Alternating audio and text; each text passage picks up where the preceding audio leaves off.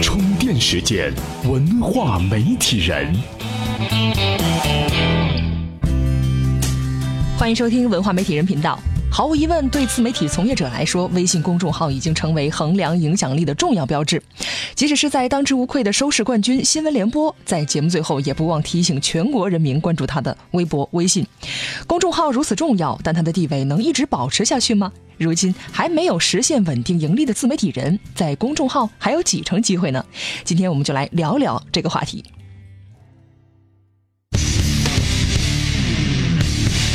回顾互联网的发展历史，有三款能够提供内容的现象级产品，分别是博客、微博和微信公众号。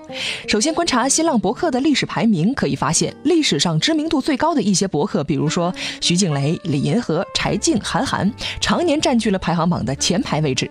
而且他们都是在零五年、零六年就开通的新浪博客，这两年可以称之为博客的红利期。红利期有什么表现？简单的来说，就是流量急剧增加。内容供不应求，一旦出现高水准的内容提供者，流量会迅速向这里聚集。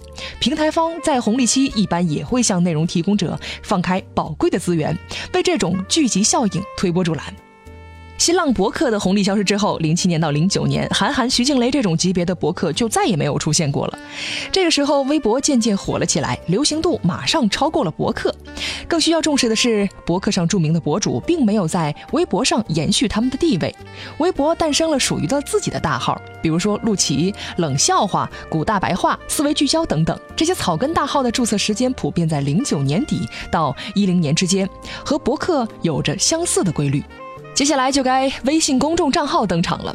二零一二年八月，微信上线了官号平台产品，后来更名为微信公众平台。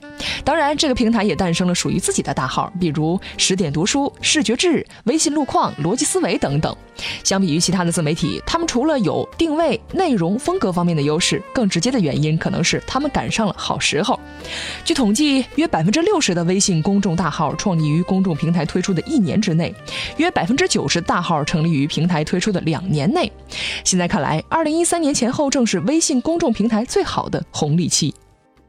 充电语录：今年有越来越多的高管都选择了出走。万科高级副总裁、万科北京公司董事长是毛大庆曾经的身份，但现在他选择了创业。同样作为曾经的高管，关于出走，他是这么说的。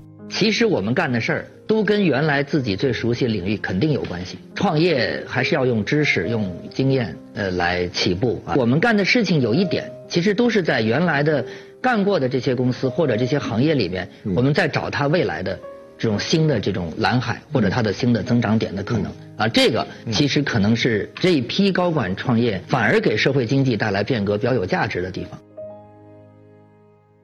欢迎回来。那么，如今呢微信公众平台已经走到顶峰了吗？还是已经拐向下坡路了呢？二零一五年九月发布的一份报告显示，今年五月到八月，前五百名微信公众账号的总体阅读量连续下滑。特别是九月份，百分之六十的公众号呢提高了发布强度，但是仅仅有一半的公众号的阅读量有所增加，一多半的账号呢陷入了越来越努力、越来越没人看的尴尬境地。种种迹象表明，微信公众平台的红利期已经结束。获取流量和商业转化的成本与日俱增，运营者需要精细化的运营以摆脱竞争。事实上，有些自媒体人已经感知到微信平台的降温，他们开始把内容放到别的平台上去。也有自媒体一开始就把内容布局在多个平台上，防止哪个平台衰落了，不至于跟着它一起完蛋。也就是把鸡蛋放在不同的篮子里，规避风险。比如，信息类自媒体把内容同时放在了网易、搜狐、凤凰的客户端上，做深度内容的自媒体在知乎各类博客和论坛上开辟了战场，或者干脆建了一个自己的网站。在当下这场自媒体掀起的浪潮当中呢，对还没有在微信上有所斩获的自媒体人来说，可能只剩下五成机会了。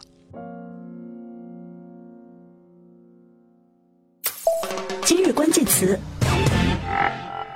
充电时间，今日关键词：跑步。互联网时代，再小的事情也有大数据的参考。比如说，简单出去跑个步。最近一份基于移动数据的报告就显示，跑步时间并不是比较悠闲的周六周日最多，反而是忙碌的周一周二周三这几天，人们在跑步上消耗的时间最多。周末出去跑步的人数竟然是垫底儿的。看来双休日偷懒已经成为普世价值。那么这篇报告里还有什么有趣的结论呢？您只要在充电时间的微信公众账号中回复“跑步”两个字，就能够收到这篇文章了。感谢您的收听，我们下期再见。随时随地，随心所欲，你的随身商学院。这里是充电时间。